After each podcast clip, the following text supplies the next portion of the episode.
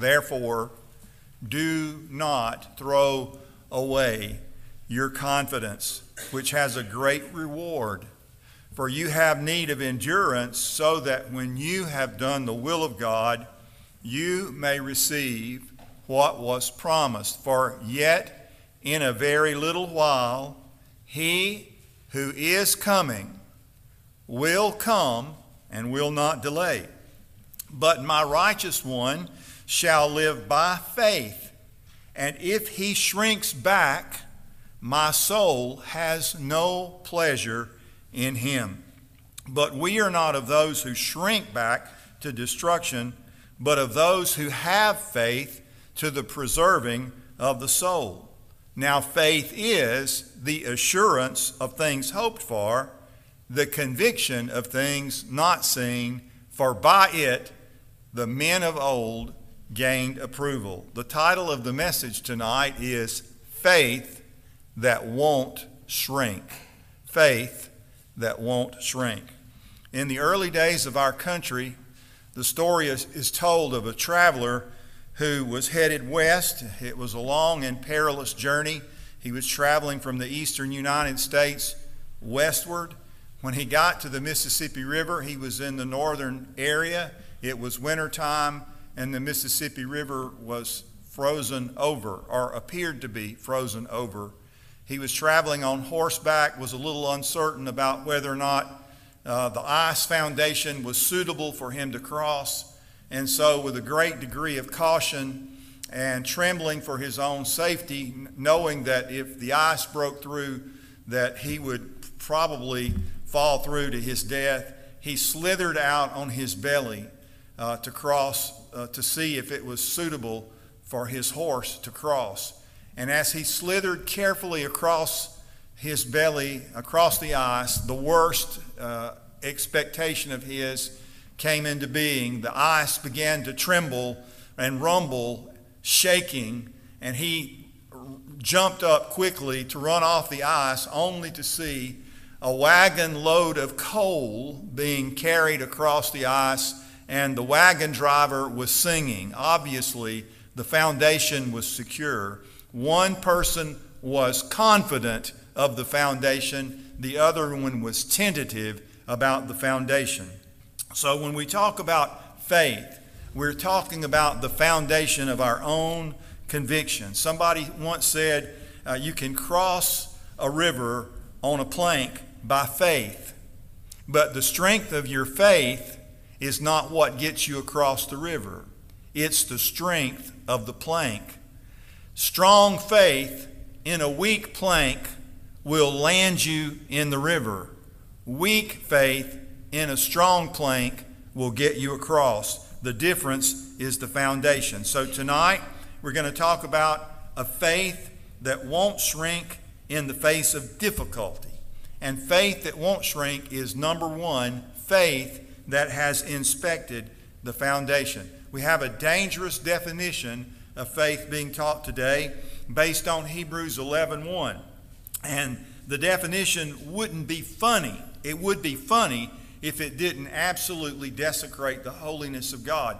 There are some that teach it based on the King James version of the verse that says faith is the substance of things hoped for and the evidence of things not seen. And so they say faith is a substance. Faith is a substance that you can work with, that you can build with.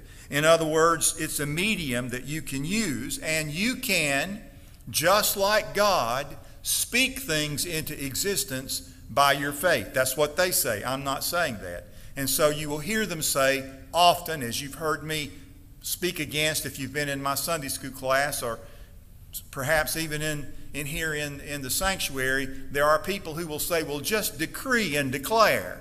Well, be careful about what you decree and declare. They say, based on your faith, you can decree and declare something into existence, and it'll be made for you in the Holy of Holies in heaven. You're working with the substance of your faith. If you want a Cadillac, just decree and declare, declare a Cadillac. I'd rather have a Yukon, a GMC Yukon myself. But they say just decree and declare that Cadillac, and it'll be made for you in the Holy of Holies in heaven. Is that what Hebrews 11:1 is saying? No, that's not what it's saying. Faith is, is not positive thinking. Some people say it is. Just think positively.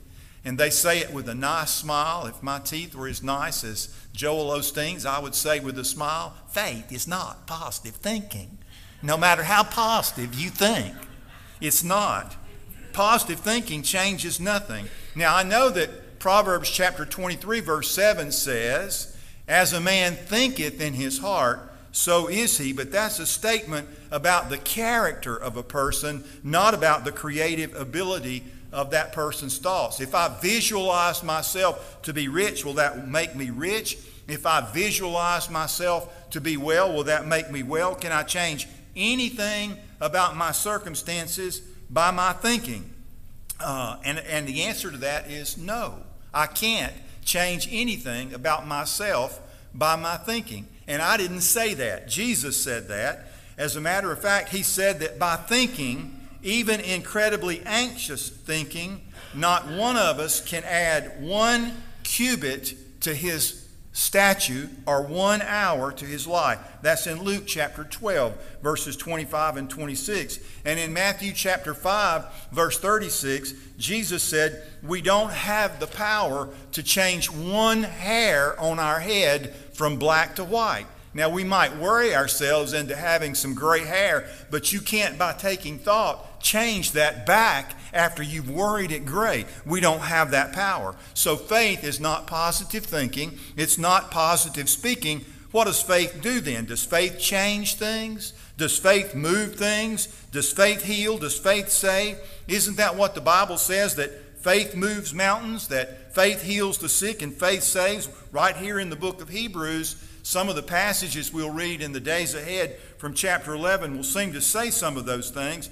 But I want to ask you a question. Did faith do any of those things? Did faith knock down the walls of Jericho? It says by faith the walls of Jericho fell, but did the faith of those people knock the walls down? Or did God knock them down in response to their faith? Does faith heal those who are sick, or does God heal the sick in response to faith? And there's a tremendous difference. If my faith moves and my faith heals and my faith saves, then when the mountain does not move and the sickness is not healed and the soul is not saved, then that, that presents a problem with my faith. If my faith is in faith, then when things don't go well, I'm going to lose faith in faith because my faith is only as strong as me and it can't add an inch to my height or an hour to my life or change one hair on my head from black to white.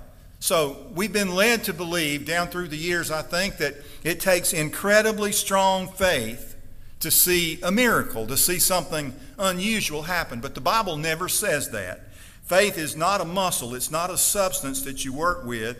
Uh, as a matter of fact, Jesus said that the tiniest bit of faith could see tremendous miracles. He didn't say, if your faith is strong enough, you can say to this mountain, be moved and be cast into the heart of the sea.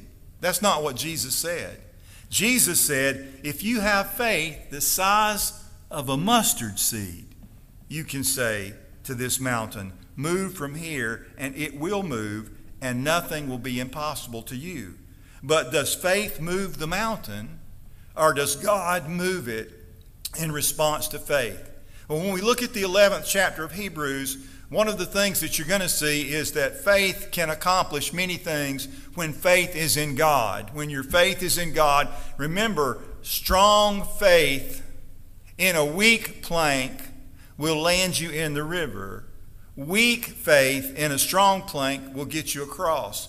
The strength of our faith is not because our faith is strong, it's because of who we put it in. He is strong. God is strong. That's the foundation that we stand on. Faith is not something you do, it's not a muscle you work with, it's not a substance that you ha- have, uh, to work, uh, have to have the right amount to work with. It's confidence, but it's not confidence in me, it's confidence in God. So a faith that won't shrink is faith that has inspected the foundation. Faith that stands on the promises of God and believes the promises of God are true, because they believe God is true and God is strong. How strong is He? What can God do? Can God do what needs to be done in your life?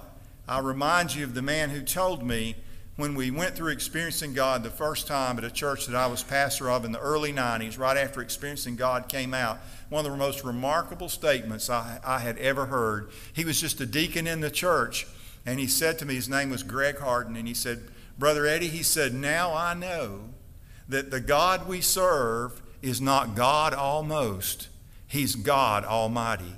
You think about it. That's the way we often approach God, as God almost.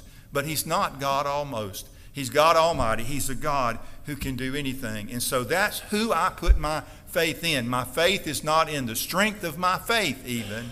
My faith is in the strength and the power and the might of an Almighty God. Second, a faith that won't shrink is faith that's been through the fire. Sam tried on my coat today to see if he was growing into it. My grandson, Sam, and it's still a little bit big for him. And I've told you before that when I lived in Camden, we had a family in our church that had a cleaners, uh, the Brocks, and they had a cleaners. And there was a while that I just told my wife, I said, I think we need to take our clothes somewhere else because I'm having a problem. My coats, they're shrinking. They're not, they don't fit anymore. At that time, I was wearing a 42 long. And I found out, though, later, though, it wasn't the problem that the, shrink, the cleaners were shrinking my coats. It was the man inside the coat who was growing. So I went from a 42 long to a 44 long to a 46 long to a 48 long. This one is a 50 long. So you see that I grew quite a bit, not longer, but wider. And so uh, some clothes do shrink from time to time, but faith certainly shouldn't shrink. I grew up in a town that had a textile mill, and uh, there was a man famous that, that I came to find out about. His name was Sanford Cluett. You probably have never heard of Sanford Cluett, but Sanford Cluett is the guy who invented the process that makes sure that your jeans don't shrink anymore when you wash them. You, some of you remember maybe a day when you washed clothes and they shrank a good bit, you had to buy them a good bit larger. But Sanford Cluett invented the sanforizer. We had a sanforizer in my hometown. We had a cotton mill that took a bale of cotton. They delivered bales of cotton every day to our little town, Stonewall, Mississippi. They'd take that bale of cotton, rope it into yarn, spin it into threads, spread the threads out on a big roll, dye the threads, weave it into blue denim, and every day, blue denim. They made enough blue denim, I think, every year to go to the moon and back in Stonewall, Mississippi. But they ran it through this sanforizer. It was a big, a big set of rollers that stretched it and steamed it and made sure that after it went through there, it wouldn't shrink anymore. It's called a sanforizer. And so Faith that won't shrink is faith that has been through the fire. It was the heat, the flame, the stretching, and sometimes that, that's what, what has to happen to your faith and mine. Our faith has to be stretched a little. We go through trials, we go through troubles that make us hang on. It's that hanging on that makes us a little stronger. It's the, it's the, it's the stretching of our faith. So the writer of Hebrews says, Remember the former days when, after being enlightened, you endured a great conflict of sufferings, partly by being made a public spectacle through reproaches and tribulations, and partly by becoming sharers with those who were so treated. For you showed sympathy to the prisoners and accepted joyfully the seizure of your property knowing that you have for yourselves a better possession and a lasting one. And that's where we got to the first verse that we read tonight. Therefore, do not throw away your confidence, which has great reward. They weren't going through easy times, they were going through tough times. And so the writer of Hebrews is saying to them, in these tough times, don't throw away your confidence in God. You may have to pass through the fire sometimes. You may have to be stretched from time to time through difficulty, but don't throw away your confidence in God. Don't let that frighten you. Faith that won't shrink is faith that maintains its confidence in God even when it's tested by fiery trials. Number three, Faith that won't shrink is faith that won't flinch. He says in verse 36 For you have need of endurance, so that when you have done the will of God, you may receive what was promised. I want to tell you why this verse is interesting. It suggests that there are times when the will of God is suffering. Remember, that's what he's just talked about in verses 32 up to verse 35. And he says, For you have need of endurance, so that when you have done the will of God, you may receive what is promised. The will of God is not always that everything be good, regardless of what some preachers say. Everything's not always good, and, and it's not always going to be good.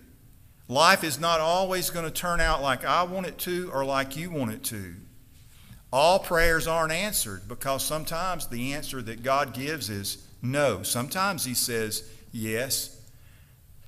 I can't remember who it was that was talking to me. May, it's got to be one of you that was telling me about an answer to prayer.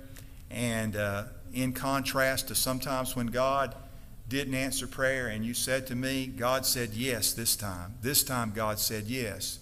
This time God allowed the good to come. God doesn't always do that for purposes that we don't understand. But even when we don't understand what's going on, we still trust the God who makes the promises. We still trust the Lord Jesus Christ who died on the cross for us. The Bible says, the Bible didn't say God proved his love for you by giving you a Cadillac when you asked him to make one for you in the holy, uh, holies in heaven. The Bible doesn't say God proved his love for you when you were sick and you, you asked him to heal you, and he did. The Bible says that God demonstrated his own love for us in that while we were yet sinners, Christ died for us. And I read the story, and you have too, in that same study, Experiencing God, that some of us went through years ago, when Henry Blackaby, the author of that study, told about his own daughter who, who went through cancer treatment. She had cancer. And he said, as he thought about the fact that here his daughter was, had cancer, he wanted, there was something in him that wanted to question. Here he, he wanted him to question the love of God. Here he is as a servant of God, trying to be the man that God wants him to be. And yet this difficulty has come into the life of his daughter and his family. And he said, I learned one thing. I learned that I have to take all my circumstances and look at them against the backdrop of the cross. And when I look at the cross, I can never question God's love for me. Faith that, that won't shrink is faith that won't flinch in the face of difficulty. Author Ken Davis uh, wrote a book. I want to share you a story that he told. Uh, he said uh, he did this talk in, in school for a speech class on the law of the pendulum. He said, I spent 20 minutes carefully teaching the physical principle that governs the swinging of the pendulum. The law of the pendulum is, and a pendulum, for those of you who may not understand what a pendulum is, some of you who are younger, that's if we tied a little, little rope up here in the ceiling and we put a little ball on it, let's say a little, a little metal weight, and we pulled it over here and we let it swing. And it would just swing and swing, it would swing back and forth. It would be a pendulum. The law of the pendulum says basically you can pull the pendulum to this wall over here. And if this, if from the center of the sanctuary, I think this is probably 20 feet to this wall, and then 20 feet to this wall. If you let it go at this wall, it won't hit that wall over there. It'll never, it'll never go back to the same place. It'll always fall short. So he did that, and he made this little illustration with a, a, a child's toy and a string and attached it to the blackboard and put it on the blackboard and put the marks on the blackboard and showed how it worked. So he's in this class where he's doing his speech. And so he asked them after he did it, he said, Now, how many of you believe? How many of you have confidence in the law of the pendulum? And they all raised their hand. Everybody, he had proved it. And he, that was a pretty good speech when you can prove something and you have an illustration. A speech is always good. I should have had an illustration up here. I should have tied one of my grandchildren to a rope by their ankle and just swung them back and forth and to see if we could prove that. But he proved it in a different way. The teacher also raised his hand and said he believed it. So he said, Well, class is not over yet. In reality, it had just begun. Hanging from the, the steel ceiling beams in the middle of the room was a large, crude, but functional pendulum. He had 250 pounds of metal weights tied to four strands of 500 pound test parachute cord. And so he had the teacher of the class, maybe he was a physics professor at a junior college, I don't know. He had him sit on a table on the other side of the room. And so he took that 500 pound, uh, 250 pound weight and he pulled it to the professor's nose. And he said, Now, do you believe the law of the pendulum that it'll never swing back to its point of origin? It'll always swing just short. And he let that 250 pound weight go, and it went from the ceiling across the room. And as it was swinging back, the professor jumped off the table. He said, faster than I've ever seen anybody move. He was not confident in, the in, in his own law that he taught in the class. So, are we confident in the promises that God made and the things that we see in His Word? Faith sees God move mountains. Faith faces incredible difficulties with confidence in God. But how does faith fare when it's your nose against the pendulum? The pendulum of suffering or the pendulum of difficulty. Are you trusting God to be sovereign over the circumstances of your life? As he said, there's no greater test of our faith than personal suffering. I've been reading over the last couple of weeks in the book of Job, and I see this incredible faith of Job in the midst of his trials, who said, This was Job's statement. He said, Though he slay me, yet will I trust him. That professor flinched when the pendulum swung his way. Job didn't flinch in his faith in the midst of his trial. So when suffering enters your life, it calls into question those things you know to be true about God. But faith that won't shrink is faith that doesn't flinch. Hebrews 10:38, but my righteous one shall live by faith, and if he shrinks back, my soul has no pleasure in him. In Hebrews 11:2, he says that's the kind of faith that pleases God, for by it the men of old gained approval. Finally, faith that won't shrink is faith that preserves the soul. Look at verse 39. But we are not of those who shrink back to destruction, but of those who have faith to the preserving of the soul. Tell me about your faith. Is your faith saving faith? How would you know?